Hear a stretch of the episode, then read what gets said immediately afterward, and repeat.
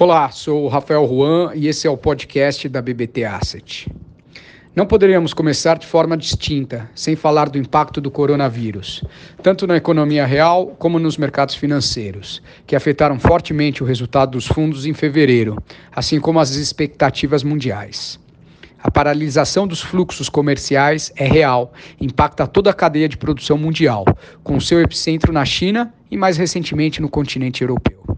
O resultado foi uma saída generalizada dos mercados de ações, queda dos preços das commodities e queda das taxas de juros futuras. O movimento dos mercados financeiros foi considerável e comparável com as grandes crises econômicas do passado. Para justificar tal movimento, em termos do embasamento fundamental econômico para os novos níveis de preços das empresas e commodities, teríamos que ver uma ruptura no atual modelo de produção global, ou seja, um novo canal de abastecimento da produção. Na nossa visão, isso não ocorrerá. E aqui não estamos sendo otimistas, e sim justificando nossa atual posição em empresas brasileiras, que foram as causadoras das cotas negativas do mês de fevereiro, e mantendo a tranquilidade e certa teimosia no nosso call otimista para Brasil na visão de longo prazo. Os bancos centrais irão injetar liquidez e evitar uma ruptura do fluxo de caixa das empresas afetadas pelo efeito do coronavírus, até que a retomada das atividades seja uma realidade.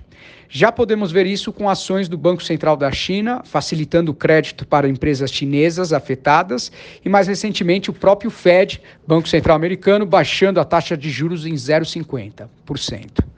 A dúvida que nos resta é se a recuperação econômica mundial será gradual ou em V.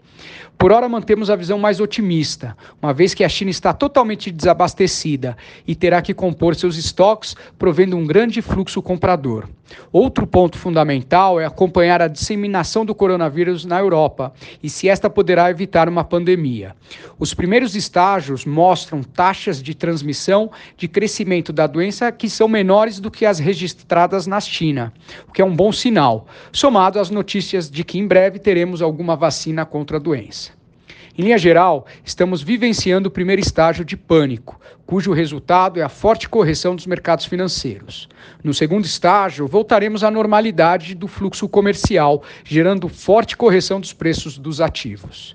Como é de conhecimento, os mercados não são lineares e sim exponenciais. Em momento como este, não podemos perder as devidas correções e, para isso, precisamos ter estômago e aguentar a atual volatilidade dos mercados.